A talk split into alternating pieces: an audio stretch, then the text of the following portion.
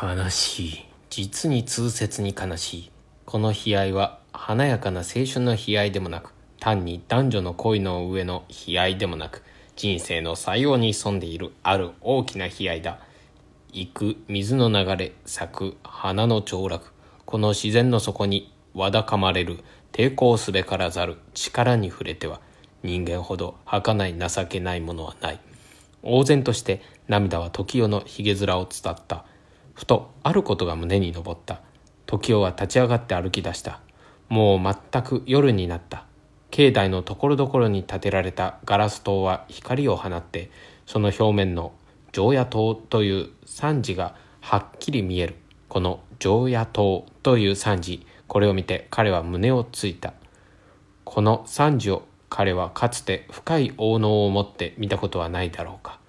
今の細君が大きい桃割れに言って、このすぐ下の家に娘でいたとき、彼はそのかすかな琴の音の彷彿をダニエたいと思って、よくこの八幡の高台に登った。かの女を得なければいっそ南洋の植民地に漂泊しようというほどの熱烈な心を抱いて、鳥居、長い石段、社殿、俳句の掛け行灯、この常夜灯の惨事にはよく見入って物を思ったものだ。その下には依然たる蚊や電車の轟こそ折々石箔を破って通るが、その妻の実家の窓には昔と同じように明らかに日の光が輝いていた。なんたる節操なき心ぞ。わずかに8年の年月をけみしたばかりであるのに、こうも変わろうとは誰が思う。その桃割れ姿を丸曲げ姿にして楽しく暮らしたその生活が、どうしてこういう荒涼たる生活に変わって、どうしてこういう新しい恋を感ずるようになったか。時代は我ながら時の力の恐ろしいのを痛切に胸に覚えた。けれどその胸にある現在の事実は不思議にも何らの動揺をも受けなかった。矛盾でも何でも仕方がない。その矛盾、その難しそう、これが事実だから仕方がない。事実、事実と時代は胸の中に繰り返した。時代は耐え難い自然の力の圧迫に圧せられたもののように、再びそばの露波台に長い身を横へた。ふと見ると、赤銅のような色をした光のない大きな月が、お堀の松の上に音もなく登っていた。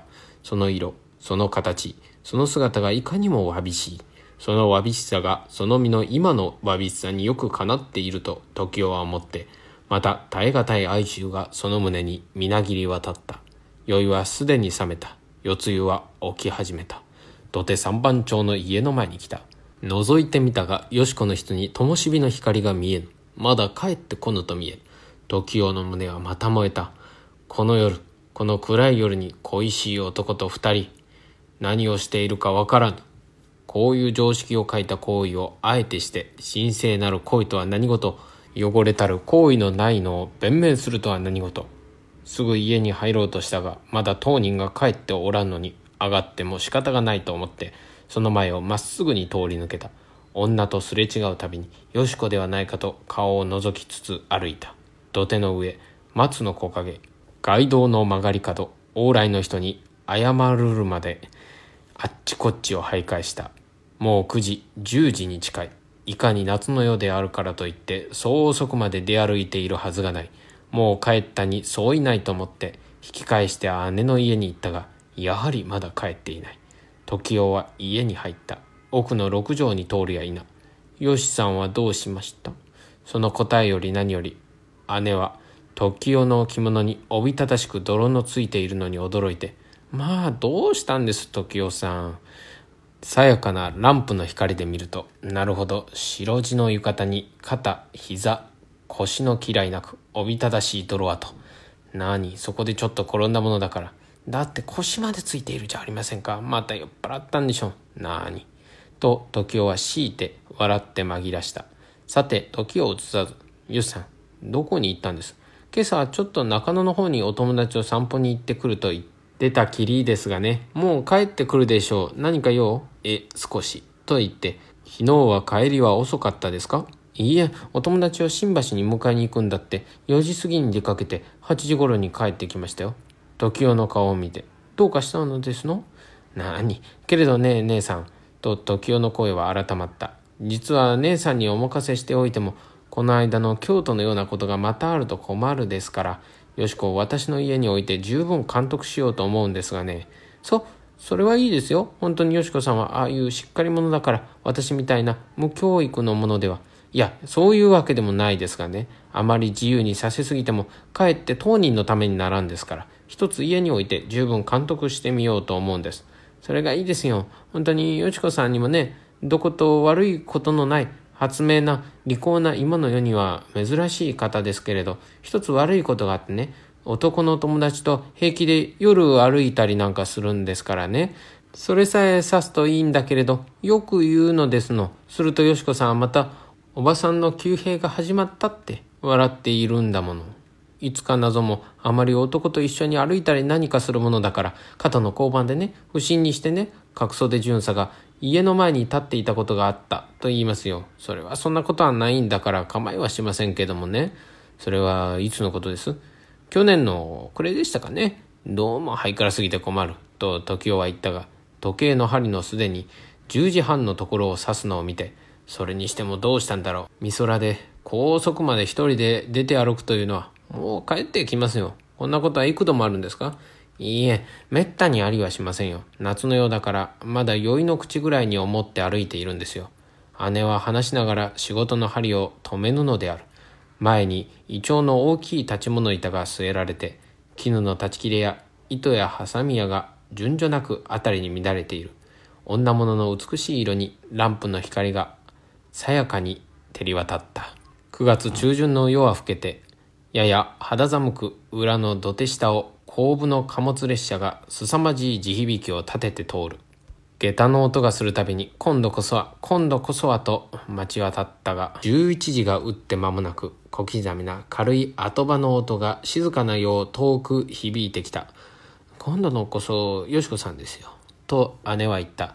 果たしてその足音が家の入り口の前に止まって、ガラガラと格子が開く。よしこさん？ええ、と、あでやかな声がする。玄関から丈の高いひさし髪の美しい姿がすっと入ってきたが、あらまあ先生と声を立てた。その声には驚きと当惑の調子が十分にこもっていた。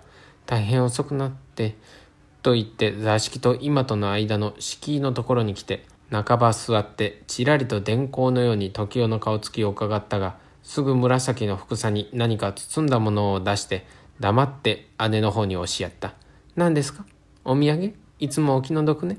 いえ、私も召し上がるんですもの。と、よしこは快活に言った。そして、次の間へ行こうとしたのを、無理にランプの明るい眩しい今の片隅に座らせた。美しい姿。統制流のひさし髪。派手なネイルに、オリーブ色の夏帯を、形よく締めて、少しハスに座ったあでやかさ。時代はその姿と相対して、一種上すべからざる満足を胸に感じ、今までの煩悶と苦痛とを半ば忘れてしまった。有力な敵があっても、その恋人をだに占領すれば、それで心の休まるのは恋する者の状態である。大変に遅くなってしまって、いかにもやるせないというようにかすかに弁解した。中野へ散歩に行ったって、時代は突如として問うた。ええ、よしこは時代の顔色をまたちらりと見た。姉は茶を入れる。土産の包みを開くと、姉の好きなシュークリーム。これはまあおいしいと姉の声で、しばらく一座はそれに気を取られた。しばらくしてよしこが、先生、私の帰るのを待っていてくださったの？ええ、1時間半ぐらい待ったのよ、と姉がそばから言った。で、その話が出て、都合さえよくば今夜からでも、荷物は後からでもいいから一緒に連れて行くつもりで来たということを話した。よしこは下を向いてうなずいて聞いていた。無論、その胸には一種の圧迫を感じたに相違ないけれど、よしこの心にしては絶対に信頼して、今回の恋のことにも全身を挙げて同情してくれた死の家に行って、住むことは別に甚だしい苦痛でもなかった。むしろ以前からこの昔風の家に同居しているのを不快に思って、できるならば初めのように先生の家にと願っていたのであるから、今の場合でなければかえって大いに喜んだのであろうに、時代は一刻も早くその恋人のことを聞きただしたかった。今その男はどこにいる、いつ京都に帰るか、これは時代にとっては実に重大な問題であった。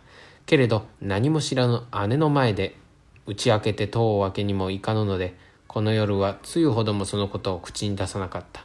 一座は平凡な物語にふけた。今夜にもと時代の言い出したのを、だってもう12時だ、明日にした方がよかろうとの姉の注意で、時代は一人で牛込に帰ろうとしたが、どうも不安心で仕方がないような気がしたので、夜の更けたのを口実に姉の家に泊まって明朝早く一緒に行くことにした。よしこは8畳に、時代は6畳に姉と床を並べて寝た。やがて姉の小さいいびきが聞こえた。時計は一時をカンとなった。8畳では寝つかれぬとおぼしく、折々高いため息の気配がする。後部の貨物列車が凄まじい地響きを立てて、この深夜を一人通る。時代も久しく眠られなかった。